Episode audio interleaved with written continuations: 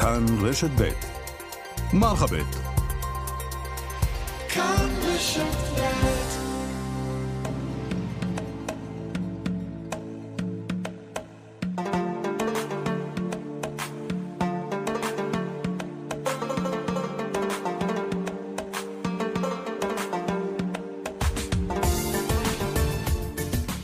צהריים טובים מאזינות ומאזינים, אסעד אללהו אוקעתכם. אנחנו כאן בעוד תוכנית של מרחאבית, נגוון בין פוליטיקה, מצב האלימות בחברה הערבית ופעילויות שונות ביישובים הערבים בכל המועד סוכות. תקועים בעניין הרכבת הממשלה, ננסה לשמוע אם יש עוד משהו שלא ראינו ויכול לפתור את התעלומה. מהו תפקידן של הנשים בחברה הערבית למיגור האלימות, והאם מערכת המשפט לא מטילה עונשים מספיק מרתיעים, ובסגנון הדלת המסתובבת, הפושעים וסוחרי הנשק ממשיכים להסתובב בינינו חופשי. וניקח אתכם לכמה מקומות מעניינים, נשמע מה יש להם להציע לכם בימי החג, שאומרים לכם בואו לחגוג אצלנו בשפה הערבית, אהלן וסהלן.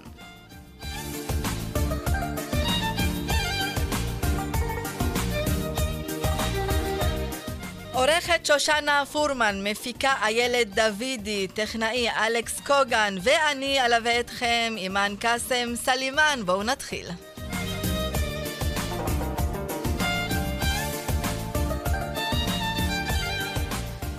צהריים טובים, חבר הכנסת חמד עמר מישראל ביתנו. מסע אל חיר סייד חמד.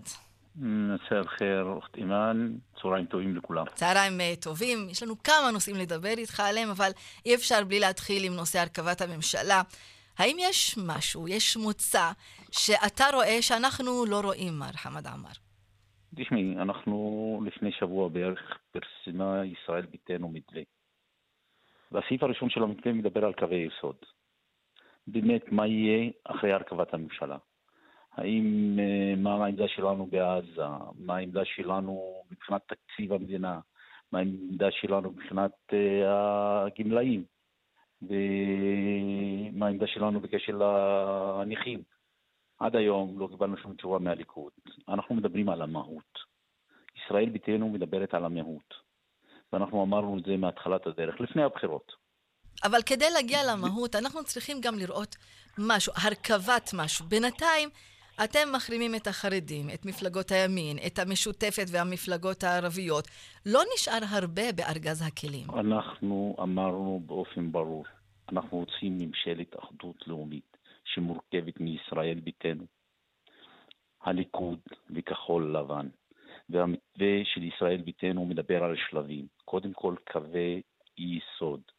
ואחרי זה כל הדברים האחרים, גם המתווה של הנשיא, אחרי זה להעביר את התקציב של המדינה, ואחרי זה לבדוק לגופו של עניין איזה מפלגות מסתרפות ונהיות שותפות לממשלה הבאה. אנחנו לא מדברים על דברים שבלתי אפשרי לעשות אותם. אנחנו שמונה מנדטים ואנחנו יודעים. הליכוד וכחול לבן עם שישים וחמישה מנדטים. מחר בבוקר הם יכולים לשבת ולהקים ממשלה. ישראל ביתנו זה לא הבעיה. הבעיה שהיא עכשיו דנים מי יהיה מקום ראשון, מי יהיה ראשון ומי יהיה שני. אני חושב שצריכים לשבת על קווי יסוד, על המהות של הממשלה הבאה. את הדברים האלה אנחנו כבר שומעים הרבה, אבל הזמן אוזל. יש לנו שב... שישי שבת, יש לנו סוכות, ואז רביעי הבא מגיע. איך אפשר לצאת מכל הפלונטר הזה, מכל המבוי הסתום שנקלענו אליו, כולנו? כי הליכוד מתעסק בספינים, במקום שיתעסק במהות, הוא מתעסק בספינים, הוא כל יום מוציא ספין חדש נגד ישראל ביתנו. במקום לבוא ולשבת על הנושאים החשובים, על קווי היסוד, להסתכל קדימה. מה שמעניין אותו זה עוד ספין נגד ישראל ביתנו ועוד ספין נגד ישראל ביתנו. אנחנו אמרנו את זה באופן ברור, אנחנו לא מחפשים אה, כיסאות, אנחנו לא מחפשים תפקידים. אנחנו רוצים לשבת על המהות, על קווי יסוד, על הממשלה הבאה. האם זה אומר שאתם יותר קרובים לכחול לבן מאשר לליכוד, ויש סיכוי שאנחנו נראה ממשלה צרה ברשות בני גנץ? אנחנו אמרנו מההתחלה שאנחנו רוצים ממשלת אחדות לאומית. אנחנו לא כל יום משנים את תפיסת העולם שלנו. התפיסת העולם שלנו אומרת שצריך להיות ממשלת אחדות לאומית. אפילו הציבור אמר את זה. תוצאות הבחירות מדברות על זה. ואם המחיר לזה שכל אחד ממשיך לדבוק במה שהוא מאמין ומה שהוא רוצה, האם אתה רואה שיש סיכוי שנלך למערכת בחירות שלישית בקרוב? אנחנו כישראל ביתנו לא רוצים בחירות, ולא מעניינים שתהיה בחירות שלישית, ואני לא מאמין שתהיה בחירות שלישית. אני מאמין שצריך לשבת, לדון במהות, ולהגיע להסכמים, ולהגיע לממשלת אחדות לאומית, כי הציבור גם רוצה את זה, כולם רוצים את זה, לכן זה מה שצריך לעשות היום, וזה תפקידם של הליכוד, של כחול לבן, אלה שתי המפלגות הגדולות, אנחנו חלק מהמפלגות uh, שמרכיבות את הכנסת, אנחנו לא מפלגה הכי גדולה שיש בכנסת היום, שיבואו ויגידו מה אנחנו קובעים. אנחנו אמרנו את הדברים שלנו לפני הבחירות, אנחנו נמשיך לדבוק בדברים שאנחנו מאמינים בהם. אנחנו לא תהיה שום תזוזה, לא יהיה שום ויתור כלשהו, כדי בסופו של דבר להרכיב ממשלה. אמרתי לך, אנחנו פרסמנו את המתווה שלנו, אמרנו בוא נדון על קווי יסוד, יותר מפעם בנינו לליכוד, בוא נשב על המהות. עד היום לא קיבלנו תשובה, יותר משבוע. יושב ראש הסיעה, יושב ראש צוות המשא ומתן של ישראל ביתנו, חברת הכנסת עודד פורר, בנה לליכוד, אמר להם בוא נשב על המהות, בוא נשב על קווי יסוד, בוא נתחיל במשא ומתן על הנושאים האלה, על קווי יסוד. עד היום לא קיבלנו תשובה. אני חושב הכדור לא נמצא אצל ישראל ביתנו, הכדור נמצא בליכוד, כחול לבן. אנחנו, את העמדה שלנו היא ברורה, ואני מאמין בסופו של דבר תהיה ממשלת אחדות לאומית שתורכב בשלושת המפלגות שדיברתי עליהן. אחד הדברים שנאמרים הרבה בתקופה האחרונה, כל הנושא של המפלגות הערביות המשותפת. מה הבעיה עם המפלגות הערביות, מר חמד עמאר? אנחנו אמרנו את זה. היום מדברים על ישראל ביתנו שתיתן מבחוץ, ולא תצביע ותצא. מי שמשתף הכי הרבה פעולה ועובד עם המפלגות הערביות, עם המשותפת, זה הליכוד. ראינו את זה בבחירות למבקר המדינה, ראינו את זה בכמה וכמה מהלכים שהממשלה קידמה. אנחנו אמרנו, אין לנו כלום נגד הציבור הערבי. ישראל ביתנו אין לה כלום נגד הציבור הערבי. ואני אומר את זה שוב ושוב, אין לנו כלום נגד הציבור הערבי. האם זה אומר שאם האופציה שתהיה בפניכם, זה ממשלה צרה ברשות כחול לבן, שנשענת על המפלגות הערביות, ואני מבהירה, לא בתוך הקואליציה, אנחנו גם הם שומעים, הם לא, לא רוצה, רוצים להיכנס אני... לקואליציה. זה מקובל או שמשותפת זה פסול לגמרי? אני חושב, אני, אנחנו לא צריכים לשחק לידיים של הליכוד, אבל הספין של הליכוד. זה עוד ספין של הליכוד, אנחנו לא חייבים לתת, לרוץ לתת תשובות על כל ספין שמוציאה הליכוד. העמדה שלנו ברורה, אמרנו מהתחלת הדרך, אמרנו את זה לפני הבחירות, אמרנו את זה אחרי הבחירות, פרסמנו מתווה ברור לפני שבוע, אנחנו, העמדה שלנו ברורה, אנחנו מדברים על ממשלת אחדות לאומית, שתורכב ישראל ביתנו, הליכוד, כחול לבן, אנחנו לא נשנה את העמדה שלנו, זה העמדה שלנו, ואנחנו רוצים להגיע לממשלה הזו, בסופו של דבר. אבל בואו נשב על המהות, לפני שנתחיל לדבר על כל הדברים האחרים. אנחנו ביקשנו את זה יותר מפעם, ועד עכשיו אין לנו תשובה. לגבי הרשימה המשותפת, האם יש איזושהי דרך, איזשהו דבר שאפשר לצפות לשיתוף פעולה כלשהו ביניכם לבין הרשימה המשותפת, או חלק ממרכיבי המשותפת? אנחנו אמרנו את זה, אני אמרתי לך את זה עכשיו, ואני חוזר לך על אותה תשובה. אנחנו לא נדון בספינים של הליכוד. זה עוד ספין מבית היוצר של הליכוד, לא נתעסק בזה, יש לנו את הדעה שלנו, יש לנו את המתווה שלנו, יש לנו את האמירה שלנו, שאמרנו אותה לפני הבחירות, נגיד אותה אחרי הבחירות, ותשאלי עוד עשר פעמים, אני אגיד לך אותה מתשובות, ואמרתי לך מהתחלת הדרך, אנחנו גם קיבלנו קולות במגזר הערבי, אנחנו, אין לנו כלום נגד הציבור הערבי במדינת ישראל. אז אתה התחלת לדבר על החברה הערבית. תספר לנו על ה... חברים במפלגת ישראל ביתנו מהחברה הערבית. כמה יש, אתה יודע, דרוזים, מוסלמים, נוצרים? תן לנו תמונת מצב. אני זוכרת שתמיד דיברו על הלובי הערבי במפלגת העבודה, הלובי הדרוזי. מה קורה בישראל ביתנו? יש, אין אצלנו לובי, ואנחנו לא מדברים על לובי. אצלנו בישראל ביתנו כולם שווים, כולם אחד, כולם יש להם את המטרה האחד. זה מטרה שלקדם את מפלגת ישראל ביתנו, להוביל את מפלגת ישראל ביתנו. אנחנו לעולם, אני נמצא בישראל ביתנו, מאז שייסדנו את ישראל ביתנו. אני חושב, אני אביגדור ליברמן הכי ותיקים היום במפלגת ישראל ביתנו. מתי נפגשתם לעולם... בפעם הראשונה? איך נוצר הקשר ביניכם? אנחנו נפגשנו כבר מההתחלה, מ-תשעים ותשע, תשעים ושמונה, ומאז אנחנו הולכים ביחד. לעולם לא הרגשתי שאני לא בדרוזי בתוך ישראל ביתנו, אני הרגשתי איש של ישראל ביתנו, זה המפלגה שלי, זה המקום שלי, יש לנו תומכים גם דרוזים, יש לנו נוצרים, יש לנו מוסלמים, יש לנו מכל הקשת שנמצאת במדינת ישראל, אז לכן אנחנו לא, אין אצלנו את זה, תמציא מקום משוריין לבין מיעוטים, אין אצלנו את זה, ישראל ביתנו זה משהו אחר, ישראל ביתנו זה מפלגה, זה משפחה אחד, זה מטרה אחד, אנחנו מסתכלים תמיד לטובת עם ישראל, לטובת כלל הציבור. הייתי גם בתקופה, לפני שנבחרתי לכנסת, הייתי תקופה גם כעוזר שר של אביגדור ליברמן בשני משרדים, קידמנו דברים גם במגזר הערבי, גם במגזר הדרוזי, גם במגזר הכלל ישראלי. לכן אין אצלנו את הנושא שלו. יש לך מספר כמה חברים, כמה חברים יש בישראל ביתנו מהחברה הערבית? יש לך מספר כלשהו? כמה הצביעו לישראל ביתנו? כמה יש חברים במפלגה? יש לנו המון חברים, יש לנו גם נוצרים, יש לנו עומד במקום אחד עשר בחור נוצרי שדי, שאני מקווה שגם בעתיד ייכנס לכנסת. יש לנו המון חברים, מכל דרוזים, נוצרים, מוסלמים. יש לנו גם הרבה תומכים. אני אתן לך, ישראל ביתנו מאוד משורשת במגזר הדרוזי, מאז תשעים ותשע תמיד קיבלה הרבה קולות במגזר הדרוזי. אתה גר בשפרעם, מר חמד עמר, ושפרעם היא העיר שיש בה דרוזים, מוסלמים ונוצרים. איך אתה מרגיש שם? איך מקבלים אותך שם? כמו שאומר ליברמן, גן עדן פלוס, אני מרגיש מעולה, אני בן היישוב, אני גם הייתי חבר מועצת העיר בשפרעם, קידמתי פרויקטים גם כחבר מועצת העיר בעיר שלי. אני משתתף עם כולם, בכל האירועים. אני חלק מבני שפרעם. שפרעם זה עיר מיוחדת, עיר שמורכבת משלוש עדות, נוצרים, דרוזים, מוסלמים. כולם חיים ביחד. אבל גם שפרעם סובלת מאלימות. אני יודעת שאמש בלילה היו דקירות, נדקרו שני בחורים. מה, מה אתה חושב על המצב של האלימות בחברה הערבית? יש פתרון מבחינתך? מהו? אין דבר שאין בו פתרון. אני אמרתי את זה ואני אומר את זה שוב. בואו נבדוק למה כל האלימות הזאת.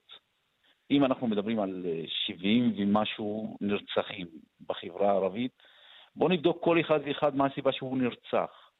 האם זה קטטה שכונתית? האם זה ריב בין שתי חמולות? האם זה מאפיה מאורגנת?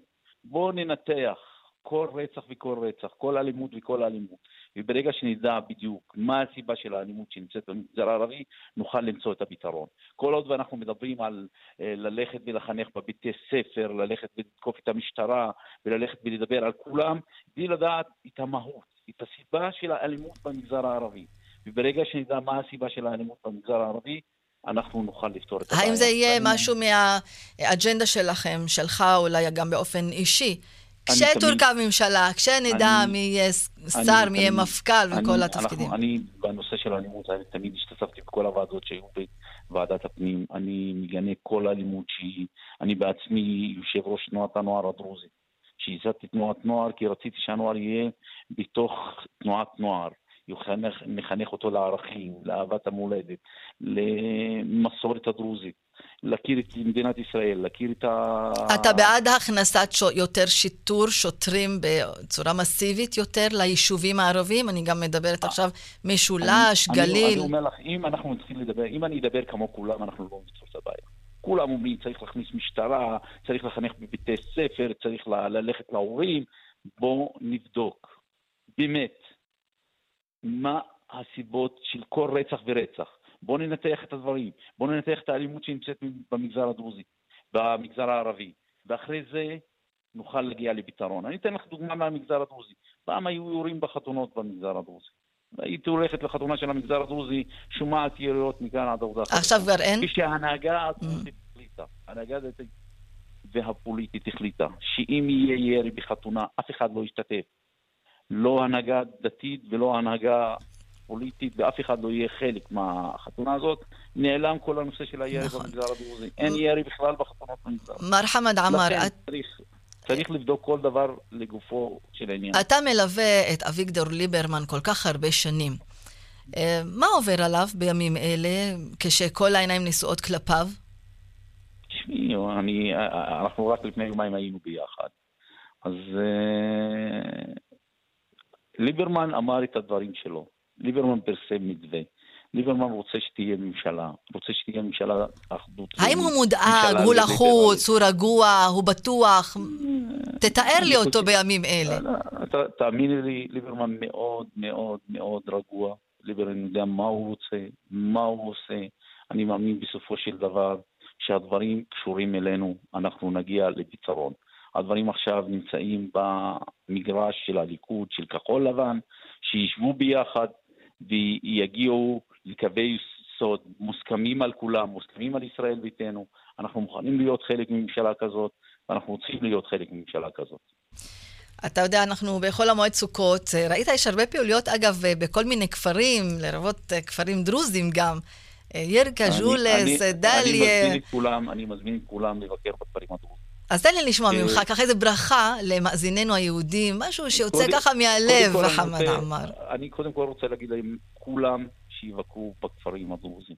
הדרוזים יודעים לקבל אורחים, ואוהבים לקבל אורחים, ורוצים שתגיעו לכפרים שלנו, תבקרו בכפרים שלנו, תבלו בכפרים שלנו, יש את המסיק זיתים עכשיו בכפרים שלנו, יש הרבה פסטיבלים בסוף השבוע הזה בכפרים הדרוזים, תגיעו לכל הכפרים הדרוזים, תהנו מאוד. ואני רוצה לאחל לכל עם ישראל שנה טובה, מועדים לשמחה, אושר, אושר, בשמחה. ואני רוצה לאחל למדינת ישראל שתקום ממשלה בקרוב, ותקום ממשלה ליברלית, מאוחדת, ותוביל את מדינת ישראל קדימה. חבר הכנסת מרחאבית עמאר, ישראל ביתנו, תודה רבה לך, בשקורק על מוקבל סייד חמד עמאר. תודה רבה. מאחלת לך כל טוב. שוקרן ג'זילן, תחייתי. שיהיה לך בהצלחה. תודה רבה. ואנחנו עוברים לנושא אחר, אבל מתקשר, כל הדברים מתקשרים ביחד, האלימות בחברה הערבית. סמח ג'לג'ולי, פעילה חברתית, מסע אל חיר סמח. משע נור, צהריים טובים לך ולכל המאזינים. צהריים טובים, אני קראתי מאמר שאת כתבת, ואני גם רוצה לומר שבתקופה האחרונה אני רואה הרבה מאמרים שכותבים פעילים מהחברה הערבית בתקשורת העברית, בכל מיני עיתונים ואתרים. האם את רואה בזה שינוי כלשהו, שהתקשורת העברית מתחילה להתעניין במה שקורה בחברה הערבית, ורוצים לקרוא אותנו, אם אני אשתמש בביטוי הזה? אני חושבת שזה במשך שנים ארוכות היה סוג של הזנחה, סוג של התעלמות ממה שקורה בתוך החברה הערבית, צעירים ערבים, מה יש לנו להגיד. בשנים האחרונות, לשמחתי ולשמחת כולנו, אנחנו רואים מגמה של שיפור, אנחנו רואים עלייה בייצוג של הערבים בעיתונות, לא מספיק, יש צורך בעוד, אבל זה במגמת עלייה ואנחנו רואים איך זה משפיע. בשטח בעצם. סמח ג'לג'ולי, האלימות בחברה הערבית. האחריות היא על מי בסופו של דבר? אז בצער רב אני אגיד שעד אתמול נרצחו שבעים וחמישה אזרחים ערבים, אזרחי מדינת ישראל. אין ספק שישנה אחריות על החברה, כמו כל חברה אחרת. החברה הערבית יש לה את האחריות על עצמה, גם המשפחה, ההורים, על הילדים שלהם. אבל זה לא אומר ואין ספק שמצד אחר ישנה אחריות על המשטרה. הרי לא יכול להיות שמ-שבעים וחמישה מקרי רצח שקרו השנה, והשנה עדיין לא נגמרת, רק שלושים ואחד מהמקרים פוענחו על ידי המשטרה. רק תני לי להבהיר, המקרים שמפוענחים זה לא בהכרח המקרים של השנה, את יודעת, לוקח זמן עד שמפענחים רצח, חלק אולי משנה קודמת. אכן, אכן, וח, וחשוב להגיד ששיעור הנרצחים הערבים קפץ פי שתים עשרה בשני העשורים האחרונים. עכשיו, וגם יש את דוח מבקר המדינה שאי אפשר להתעלם ממנו, שקבע בשנת אלפיים ושמונה עשרה שישנה אחריות ויש מחדל של המשטרה בטיפול ב, אה, ב, בכל סוגיית האלימות. אבל האם את רואה שינוי, כל, האם את רואה שינוי כלשהו ב, בצד המשטרה? מאמצים יותר לפענוח, מאמצים יותר, תשמע, אנחנו עוקבים מהכנסת כוחות, שילוב מגע, והאם את רואה שינוי כלשהו בצד הזה? אז בואי נגיד שדווקא ביישובים שהקימו בהם תחלות משטרה, בערים הגדולות כמו אום אל-פחם, ניקח לדוגמה כמו מג'ד אל-כרום, אז דווקא ביישובים האלה ישנה עלייה במקרי הרצח. אין ספק בזה, אבל אני לא מטילה אך ורק האחריות על המשטרה. ואני אגיד גם שאני לא מופתעת מהנתונים האחרונים. למה? כי אם במשך שנים, עשרות שנים, הייתה הזנחה של הטיפול וההקצאות התקציביות בחברה הערבית בכל ההיבטים, וחבר הכנסת דיבר על זה עכשיו, שהם לא יודעים מה הסיבות. אז אני אגיד מה הסיבות. כאשר העוני בחברה הערבית עם הזמן עולה, חמישים אחוז מהאוכלוסייה הערבית הם מתחת לקו העוני. כאשר אין לנו אזורי תעשייה, וזה אומר שאין עצה לתעסוקה לנשים וגברים בתוך היישובים הערבים. כאשר יש לנו בעיית דיור רצינית, שגורמת בסוף לסכסוכים ולמתיחות בתוך אותם יישובים הערבים. אז אנו רואים את ה, את ה, את ההתעלמות ואת הניקור ואת ההזנחה במשך השנים האלה, ואין ספק שבסוף זה, זה הולכת להיות התוצאה. ואפשר לעשות את ההשוואות במדינות העולם, איפה שבאמת במשך שנים הייתה הזנחה, וגם בהקצאות התקצוביות לרשויות המקומיות, לתוכניות בתוך היישובים הערבים, אז אין ספק שנגיע למקום. אז, הפ... אז הפתרון איפה תמון, סמח? אז אני חושבת שהפתרון בעצם תמון בזה שיש צורך. כל הזמן דיברו על זה, אני, אני קוראת בשבועות האחרונים שדיברו על זה שמדובר בבעיה תרבותית של החברה הערבית. כאילו החברה הערבית תרבות, היא חברה תרבותית, אלימה, שאין להם תרבות, ככה הם, ככה הם מתמודדים עם הבעיות. אבל זה לא נכון.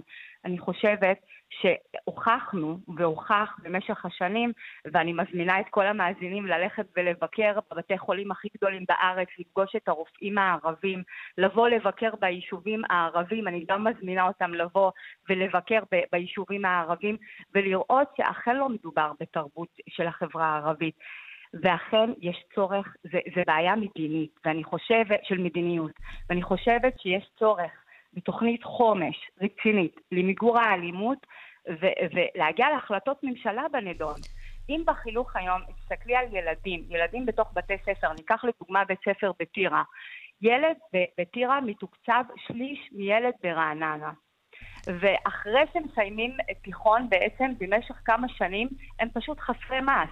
הם לא לומדים, היה מחקר לפני שנתיים שאמר ארבעים ושתיים אחוז מהצעירים בגילאי שמונה עשרה עד עשרים וחמש מתוך החברה הערבית הם חסרי מעש, ואז מבינים למה מגיעים ונכנסים לעולמות האלה. וכאן אני רוצה בדיוק לשאול אותך על תפקידן של הנשים בחברה הערבית בכל הנושא של אלימות ומיגור האלימות, כי גם לנשים יש תפקיד, גם כמחנכות, גם כאימהות, גם כעובדות, גם בנושא תחום הכלכלה והמצב הכלכלי של החברה הערבית. מה קורה עם תפקיד הנשים? אז ככה, אין ספק שלנשים יש תפקיד מאוד מאוד משמעותי בכל הרבדים, ולא רק בטיפול בבעיה של האלימות. אני חושבת שכאשר נעשה שינוי ויהיה ייצוג הולם לנשים לא רק בתפקידים הרגילים אלא בתפקידים המשפיעים, שנראה יותר נשים בכנסת, שנראה יותר נשים ברשויות המקומיות ובשלטון המקומי ובמקומות בעלי השפעה כמנהלות בתי ספר ועוד, כי אז השיח הולך להשתנות, ואנחנו נראה שהשיח להתמודדות נגיד עם רצח נשים יהיה יותר אינטנסיבי ויהיה יותר משמעותי בכל המקומות בחברה ובכל הרבדים. אני חושבת שלאישה לא משנה איפה יש תפקיד כל כך מהותי ומשמעותי, ולא רק לנשים הערביות. והאם המאבק האחרון הזה שאנחנו עוקבים אחריו, סגירת כבישים והפגנות, האם זה מצליח גם לרתום את החברה היהודית שתהיה גם שותפה עם החברה הערבית במאבק נגד אלימות? אכן, אני הופעתי גם שבאמת, זה, זה, העניין הזה של החוסר מודעות והחוסר אינטראקציה בין החברה היהודית לערבית בתוך המדינה. נתן לדוגמה, מאוד כעסתי ומאוד כאב לי כשצפיתי בהשבעה לכנסת ה-עשרים ושתיים, כאשר נעדרו חברי הכנסת הערבים, ואני זוכרת שהנשיא, כבוד הנשיא ציין את זה במשפט, שהנה החברה הערבית במצב חירום, ולא היה עוד. לא היה אזכור לנושא הזה, הייתה התעלמות מוחלטת. אני, אני מכירה אנשים שלא ידעו בכלל שאנחנו נמצאים בגל של מחאה נגד דבר שהוא כל כך משמעותי כמו האלימות. אני חושבת שהמחאה נגד האלימות היא לא מחאה של החברה הערבית. אני חושבת שבמדינה מתוקנת המחאה הזאת הייתה אמורה להיות מחאה של כלל החברה, ולא רק החברה הערבית.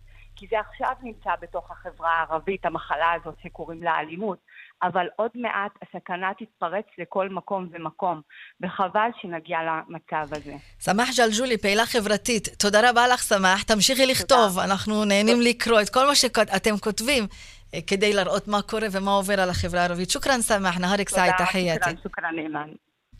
והרקע ההפגנות והקולות בקרב החברה הערבית, היום מתקיים ערב בסימן לא לאלימות במתחם מיני ישראל. עמותת לא לאלימות פועלת בקרב בני נוער מכל המגזרים במטרה למגר את האלימות, במיוחד בחברה הערבית. ואחד המשתתפים והפעילים בעמותת לא לאלימות הוא עורך דין ציון אמיר, והוא איתנו על קו הטלפון. צהריים טובים, עורך דין ציון אמיר. שלום, צהריים טובים, אימן. צהריים טובים. אז מה לוקח אותך לשם? למה אתה שם? זה התחיל לפני לא מעט שנים, כאשר אחד המייסדים וכלים היוזמים של העמותה הזאת, שחרתה על דגלה מאבק באלימות, מאבק בסמים, מאבק בשימוש באלכוהול, ביקש ממני ליטול חלק, וככה הקשר נשאר שם לאורך כל השנים. צריך גם להגיד שבראש העמותה הזאת עומד מכהן דני יתום, מי שהיה אלוף בצה"ל, ראש המוסד לשעבר, כך שאנשים טובים בעמותה הזאת חושבים שאחד הדברים החשובים בכל חברה זה באמת לקיים את המאבק הזה נגד אלימות על כל סוגיה, וכמו שאמרת קודם, בכל המגזרים, המגזר היהודי, המגזר הערבי, בכלל החברה הישראלית. אז מר ציון אמיר, רק תסדר, רק תסדר את השפורפרת שזה יהיה קרוב, כי אתה כל הזמן נקטע לנו וקצת מתרחק. אוקיי. אז, אז מה הפתרון? האם המשטרה, האם הפתרון הוא במשטרה? האם הפתרון הוא במקום אחר? אני לא חושב שהפתרון יכול להיות במשטרה. עצם העובדה שגופים פרטיים כמו העמותה הזו נרתמים לקידום פתרונות מלמד, וגם הניסיון מלמד, וגם החיים מלמדים, שגורם אכיפה, כמו משטרה, הוא לבדו לא יכול להיות אחראי על שינוי תרבות, אותה תרבות של אלימות, או אותה תרבות של שימוש באלימות כדי לפתור סכסוכים. לשם כך צריך לרתום ציבור שלם, צריך לרתום גורמי חינוך, גורמי רווחה, צריך להפנות תקציבים רציניים, תשתיות מתאימות. רתימת מערכת האכיפה היא דבר חיוני, היא תנאי הכרחי בתוך העניין. מערכת האכיפה יעילה, גם על זה אפשר לדבר כמה היא יעילה בפני עצמה, אבל זה חייב לבוא טיפול מערכתי, משולב עם גורמים רבים וחינוך, חינוך, חינוך, חינוך. כשאדם יוצא מפתח ביתך, הבן שלך או הבת שלך, והבן שלי והבת שלי, כולם ידעו שלא פותרים סכסוך בדרכים של אלימות. ועכשיו, ועכשיו אני רוצה לקחת אותך למקום שאתה נמצא בו. אתה מוכר כעורך דין פליל, בתחום הפלילי, אחד מגדולי עורכי הדין. אני רק רוצה להזכיר שהיית גם בתיקים כמו התיק של שריפת משפחת דוואבשה, שרצח מחמד אבו חדר, שזה תיקים טעונים בחברה הערבית. כשאנחנו מדברים על תיקים כמו ארגוני פשע, סוחרי סמים וסוחרי נשק, מה קורה עם עורכי הדין? לייצג, לא לייצג, מתי כן, מתי לא? אני עכשיו רוצה לשמוע את העורך דין שבפנים, בתוך ציון אמיר. אז uh, אני חושב שאנחנו, uh, כל אחד מאיתנו, uh, חובש על ראשו כל מיני כובעים בחייו. הוא גם אבא, והוא גם בן של הוריו, והוא גם uh, איש דתי, והוא גם איש ליברלי, והוא גם uh, איש צבא, וגם לוחם uh, uh, בשדה הקרב, אבל הוא גם לפעמים גם לוחם חירות, ולוחם לחופש בכל המקומות שהוא בהם פועל.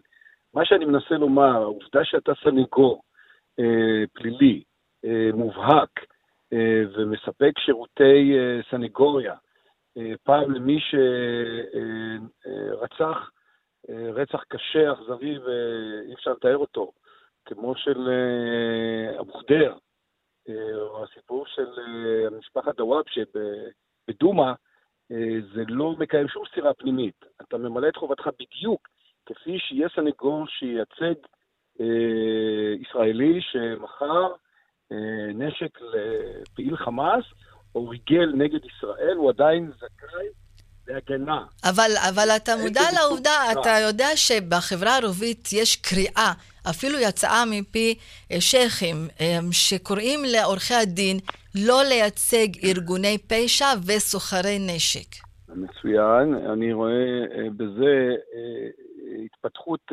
מדהימה בעיניי, בקרב החברה הערבית, לא בהיבט הצר הזה, אני תכף אגיד עליו מילה, אבל בעובדה שהחברה הערבית יוצאת למאבק חשוב מעין כמותו נגד אלימות בתוך החברה שלה, ואנחנו רואים את הפעילות הציבורית, גם של חברי הרשימה המשותפת בעניין הזה.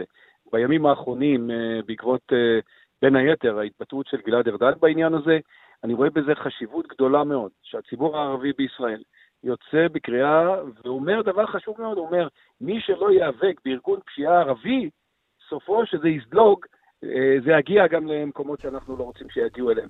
אז זה קודם כל דבר חשוב בעיניי, אבל אני שוב, אני חוזר ואומר, אנחנו לא יכולים לוותר, יש בכל חברה דמוקרטית נאורה תחרות בין ערכים שונים, שמנוגדים לפעמים, ואנחנו צריכים לאזן בינם לבין עצמם. אחת הזכויות החשובות בכל חברה חופשית היא הזכות של כל אדם להיות מיוצג, כנגד הרשות, כנגד הממסד, גם כנגד אם הוא סוחר, גם אם הוא סוחר נשק? כן, כן, הוא חייב, חייב להעניק לו, אנחנו חייבים כחברה, כי אנחנו מראש לעולם לא נדע אם אותו סוחר נשק, או אותו סוחר סמים, או אותו רוצח, אנחנו לא יודעים מראש אם הוא אה, רצח או ביצע עבירה, אנחנו חייבים לאפשר לו הליך הוגן, זה מדרון חלקלק, אנחנו צריכים להיזהר, לכן פה אני קורא לאותם יוזמים, אני לא יודע מי יזם את הקריאה בקרב הציבור הערבי להימנע, קריאה לסניגורים, להימנע מלתת שירותי... יש גם עורכי דין שהתחייבו, שהוציאו כרוזים, אמרו, אני לא מייצג ארגוני פשע ולא סוחרי נשק, ויש עוד נקודה, מרציון. אימן, אימן, אני אקטיבי, זה מדרון חלקלק. מי שקורא היום להימנע ממתן ייצוג ולשמור על זכויותיהם של... אנשים, זה יכול להיות מיעוטים, זה יכול להיות עבריינים, זה יכול להיות כל אחד אחר, זה מדרון חלקלק שיכול להביא בסופו של דבר לפגיעה בזכויות יסוד של אנשים בחברה דמוקרטית, את זה אנחנו לא רוצים. ונקודה אחרת שגם באותו קונטקסט, הנושא של העונשים. אומרים שיש עונשים קלים מטעם בתי המשפט, כמו דלת מסתובבת, סוחר נשק או עבריין, נכנס, יוצא, מקבל חודשי שירות. האם אתה חושב שיש כאן מקום אולי לשנות בחקיקה, אולי עונשים כספיים, למשל, מינימום מאה אלף שקל למי שאוחז בנשק לא חוקי. מה אתה חושב על העניין הזה? אימן, אני לא מסכים גם עם האמירות האלה או המחשבות האלה. אני חושב שהענישה בישראל היא די חמורה, כדאי לבדוק את העובדות. העובדות הן אחרות די מחמירים. מתחם הענישה ורמת הענישה לאורך השנים נמצאת בעלייה מתמדת בכל סוגי העבירות, אפילו הענישה חמורה מאוד בכל מיני, בעבירות כלכליות, בעבירות אלימות, בעבירות של מין, בעביר, בכל עבירה, בעבירות הונאה. יש מגמה של החמרה, וזה לא בישראל, בכל מקום בעולם, אבל מצד שני מה שאנחנו רואים, שמעולם החמרה בענישה לא הביאה לצמצום ממדי הפשיעה. וזה מחייב אותנו לחשיבה. מהו סוג הענישה בחברה מודרנית במאה ה-עשרים ואחת? אני לא חושב שלשלוח אנשים לתקופות מאסר ממושכות זה פתרון לכל החולאים האלה. צריך לשכלל את הדברים, אבל בשביל זה צריכה להזמין אותי לתוכנית מאוד ארוכה, כדי להסביר את תפיסת הענישה שלי. הנה כבר שושנה מחייכת, ציון, אז בוא נשמע ממך בסוף הרעיון, מה יהיה הערב, מה מתוכנן, מה תדברו, מה אתה תגיד? אני אף פעם לא יודע מה אני הולך להגיד עד שאני פותח את הפה. אתה עורך דין, לא יודע מה אתה הולך להגיד, אתה בטח מוכן לכל דבר מראש. אני יענה ברצינות, אני חושב שיש חשיבות גם סמלית וגם מעשית למפגש הערב, יהיו שם אנשים רבים וטובים שמנהלים את העמותה הזאת בהתנדבות כולם כדי להפיח איזה תקווה בחברה הישראלית בכל המובנים. אנחנו נשוב ונדגיש את הדברים האלה, נרתום גופים נוספים, נבקש לסייע לגופים ציבוריים, פרטיים, ממשלתיים, לרתום אנשים לפעילות. אנחנו לא יכולים להרשות לעצמנו את הלוקסוס, לאפשר לאלימות הזאת להמשיך ולהתפרע ולהשתלח אנחנו חייבים, הממשלה חייבת, להבטיח שקט נפשי לכל אזרח, כשהוא בבית, כשהוא מחוץ לבית, כשהוא במכונית, כשהוא בדרכים, כשהוא ברמזורים, כשהוא ב, אה, בכל מקום. זה טוב לשמוע את זה ממך, אנחנו... אתה יודע, זה, אתה עושה גול עצמי פה, כי אתה פוגע לעצמך קצת בפרנסה, אבל אה, בכל מקרה... אצלנו, לא... אצלנו יצאנו מיום כיפור אימן, לא... מאמין יודע... שפרנסתו של אדם אה, קצובה מראש השנה לראש השנה. נכון, הרזה, הרזה, אנחנו, עורך דין ציון אמיר, עמותת לא לאלימות, שיהיה לכם ערב אה, באמת אה, אה, מועיל במלחמה הזאת נגד אלימות, וגם סוכות, שיהיה לך חג שמח, תודה רבה לך. חג שמח. תודה, תודה רבה.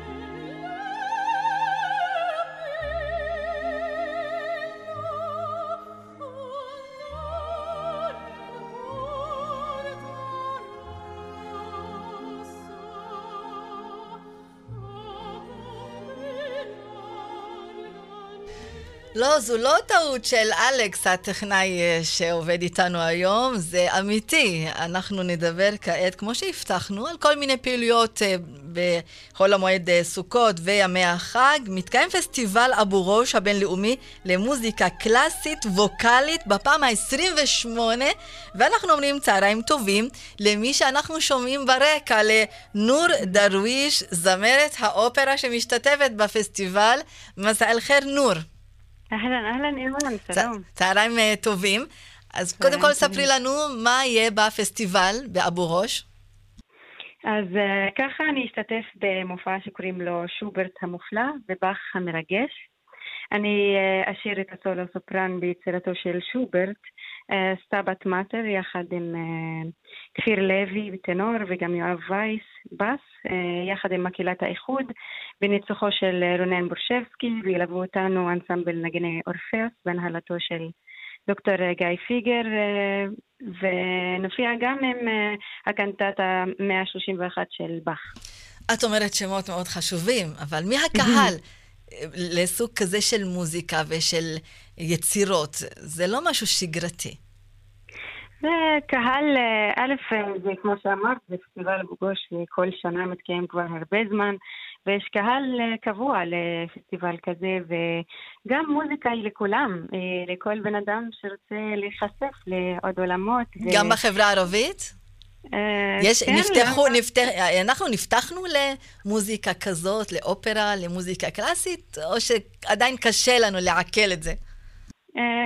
אין שחור ולבן, תמיד. יש כאלה שאוהבים ושגדלו על קצת מוזיקה כזו או אחרת, ותקשיבי, אופרה זה אומנות, אני מדברת על רק אופרה כרגע, שהיא אומנות משלבת שפות זרות, מוזיקה שהיא לא מהתרבות שלנו, תיאטרון, משחק והרבה דברים. זה רבד של מלא מרכיבים בתוכה, שזה לא קל להתאהב באופרה. ואת מכפר אקסל במקור, שזה ליד נצרת, מי שלא מכיר. מה הביא אותך, בחורה ערבייה מכפר אקסל, נור, לעולם האופרה ולהיות זמרת אופרה? זה בדיוק כמו שאמרתי לך, שמוזיקה היא לכולם, ושגדלתי בבית שאוהב מוזיקה. יש לי אבא שמנגן בעוד, משמיעה מגיל צעיר, מההבה למוזיקה, יותר כיוון אום כולתום, קלאסיקות ערביות. יש לי אחות שהיא בוגרת האקדמיה בירושלים, שיש לה תואר בכינור מזרחי. גדלתי על, גם תמיד היה לנו רקע, ברקע בבית, מוזיקה מכל מיני עולמות, תמיד נחשפתי, ואני בעצמי למדתי כינור אחת עשרה שנה, ואז משם קפצתי לזמרה ככה. ולא הסתפקת בלמידה כלילה, אלא את גם בוגרת אוניברסיטת תל אביב? כן, ברור ש... ואחר כך גם בניו יורק, כאילו עשית מסלול ארוך של למידת המוזיקה. ספרי לנו על המסלול המקצועי הזה, זה כבר מקצועי. נכון, זה שש שנים של למידה אינטנסיבית, וזה לא היה קל בכלל. וכמובן זה, כמו שאמרת, לא נכחיש שזה לא היה מקובל בהתחלה, אבל לאט לאט אני כאינדיבידואל כזה השפעתי על האנשים מסביבי, ולאט לאט הם התאהבו גם באופרה ומוזיקה זו. זה לא היה קל, אבל אני ממש הבנתי שאם אני רוצה להיות משהו, לקחת חלק בעולם הזה, אז אני צריכה כן לעבוד קשה, וזה היה... אבל יש לך גם סיפור מעניין לגבי תפקיד שאת קיבלת ימים לפני העלייה לבמה של קליאופטרה. מה זה היה? כי הבנתי שזה היה, זו הייתה תפנית בקריירה שלך, וקיבלו אותך באופרה הישראלית, בזרועות פתוחים. מה קרה שם? נכון. זה הסיפור ממש מדהים. הייתי בשלב סיום של התואר הראשון שלי פה באוניברסיטת תל אביב, וקיבלתי טלפון מהאופרה הישראלית, אומרים לי, היי נור, אנחנו פשוט נתקענו במצב שהזמרת ראשית ששרה קליאופטרה חלתה וביטלה את ההופעה שלה, ונשמח, שמענו עליך שעשית את התפקיד הזה לא מזמן באוניברסיטה, ונשמח שתקחי חלק איתנו בהפקה הזו. כמובן זה חלום של כל זמר אופרה שיקבל הזדמנות כזו, ובדיוק אמרתי, ברור, אני אבוא, והלכתי ביום, באותו יום, ועשיתי... כמה זמן היה לך להתאמן, להכיר את שאר המרכיבים של כל המופע? שלושה ימים, עבדנו ממש מהבוקר עד הלילה, כל יום זה היה מאוד אינטנסיבי וקשה, ולמדתי את הבימוי, ואת התפאורה, ומה עושים פה, ומה עושים שם, זה לא פשוט בכלל. ומשם את היום כבר נמצאת באופרה הישראלית, בתוך הסגל, מה קורה איתך היום?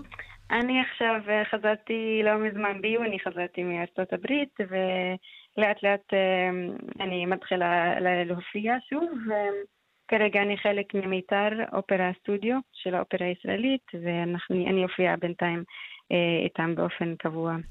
הקול היפה הזה, נור, את ירשת ממישהו במשפחה? כי הקול של אופרה זה קול באמת חזק, זה לא קל. זה קול כמו, זה צריך לעבוד קשה כדי להיות זמר, זה נכון, אבל כל אחד יכול להיות זמר אופרה אם יש לו את הרצון ועבודה קשה. אבל כן, לא, לא, אין לנו מישהו במשפחה שיש לו קול שירשתי, אבל יכול להיות, ואני לא יודעת עליו. אז בואי, בואי נשמע ממך ככה לסוף הרעיון, איזה ברכה למאזיננו שיחגגו את סוכות, עכשיו חול המועד, ויש כל מיני פסטיבלים ואירועים, ואני מזכירה שוב, איתך אנחנו מדברים על פסטיבל אבו ראש, אז מה את רוצה לומר גם למי שאת רוצה שיבואו לפסטיבל, וגם למאזיננו בכלל? צאו מהבית, תקשיבו למוזיקה, תחשפו למוזיקה חדשה, תמיד יש מה לראות פה בארץ, יש דברים נפלאים. תבואו לפסטיבל אבו גוש, וממחר עד יום שני יש מלא קונצרטים כל יום, ויש לכם זמן פנוי, אז תנצלו את זה. ותכירו את נור דרוויש, כמובן, זמרת האופרה. אני מאחלת לך המון המון הצלחה. ותמשיכי ככה להופיע ולהצליח עוד ועוד. שוקרן אלך בנג'ח דאימה נור. שוקרן. אנחנו פחורים פיקי חאי. שוקרן גזילן עליך. תחייתי. שוקרן, תודה רבה. והבטחנו לעשות סיור, אז עכשיו אנחנו ממשיכים. כפר ביקרתם, יש הרבה פסטיבלים ופעילויות בדאלית אל כרמל, בית ג'אן, יריקה, כסרא סמיע, כפר קמא, ינוח ג'ת, ג'ולס, אל-בקיעה, ריחאניה וכפר ראמה. ומכל הרשימה המאוד יפה ומיוחדת הזאת, אנחנו בחרנו לקחת אתכם לריחאניה. אנחנו אומרים צהריים טובים לסמיר הרון, יושב ראש ועד ריחאניה. מסע אל חיר, צהריים טובים מר סמיר. צהריים טובים. אז ספר לנו מה יש לכם בסוכות, מה הכנתם לקהל? בימים האלה אנחנו הכנו מספר דברים שבעצם ייחודיים לצ'רקסים.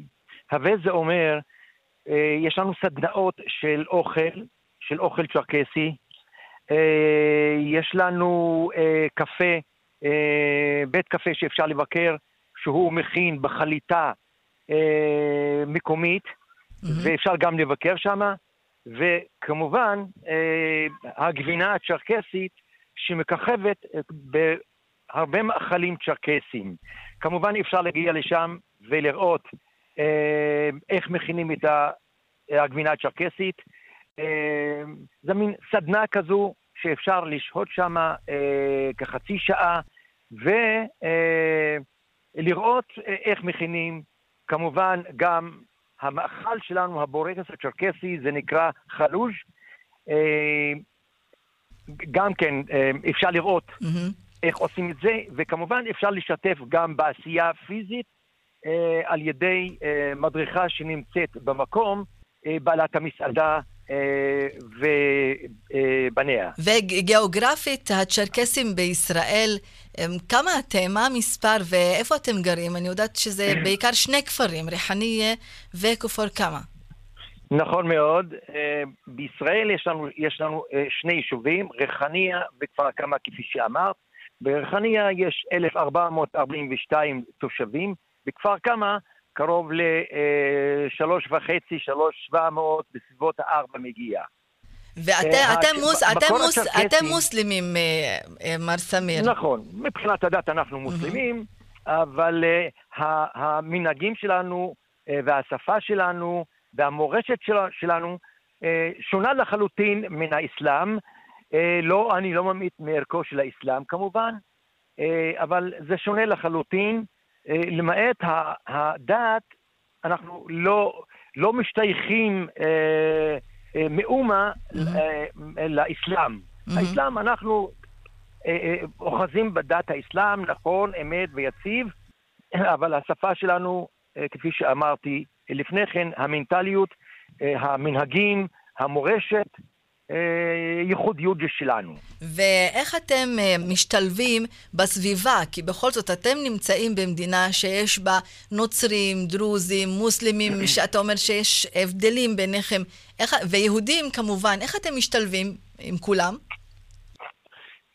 מבחינת השתלבות אין שום בעיה, מכיוון שהאורח החיים לחיות במקום מסוים בא לידי ביטוי על ידי ההתנהגות שלך, מקום העבודה שלך, אתה, אתה לומד את השפה, אתה לומד את השפה של הצד השני, את המנהגים של הצד השני, לכן אנחנו משתלבים לא טוב, אלא מצוין. אבל יש משהו, יש סיפור עליכם שכל הנושא הזה של חטיפת הקלה, זה עדיין קיים או שזה כבר רק נעשה בשביל ככה פסטיבלים? שהחתן חוטף את הקלה. למען האמת, החטיפה זה נשמע כאילו זה, זה מעשה דרמטי. החטיפה באה לידי ביטוי בזה, היום זה לא קיים. אבל עד לפני עשרים שנה, היו מסכימים עם, ה, עם הבחורה שהיא צריכה להיות הקלה מועמדת, mm-hmm. לבוא עם החתן לבית של קרוב משפחה, ולהודיע להורים שלה שהבת שלכם אצלנו, לא לדאוג, מאחר והיא אמורה להתחתן עם א' ב' וג'. לכן קראו לזה חטיפה. בחטיפה המשמעות שבעצם זה נבע בימים הקדומים שהצ'רקסים גרו בכפרים בתוך יערות קפקז, והיישובים היו רחוקים אחד מהשני, ואז היה הולך עם הסוס מביא תקלה, ואז קראו לזה חטיפה וזה נשאר כך. יש לכם היום קשרים עם הקפקזים? בוודאי, בוודאי. יש לנו קשרים טובים, לא רק טובים, טובים מאוד.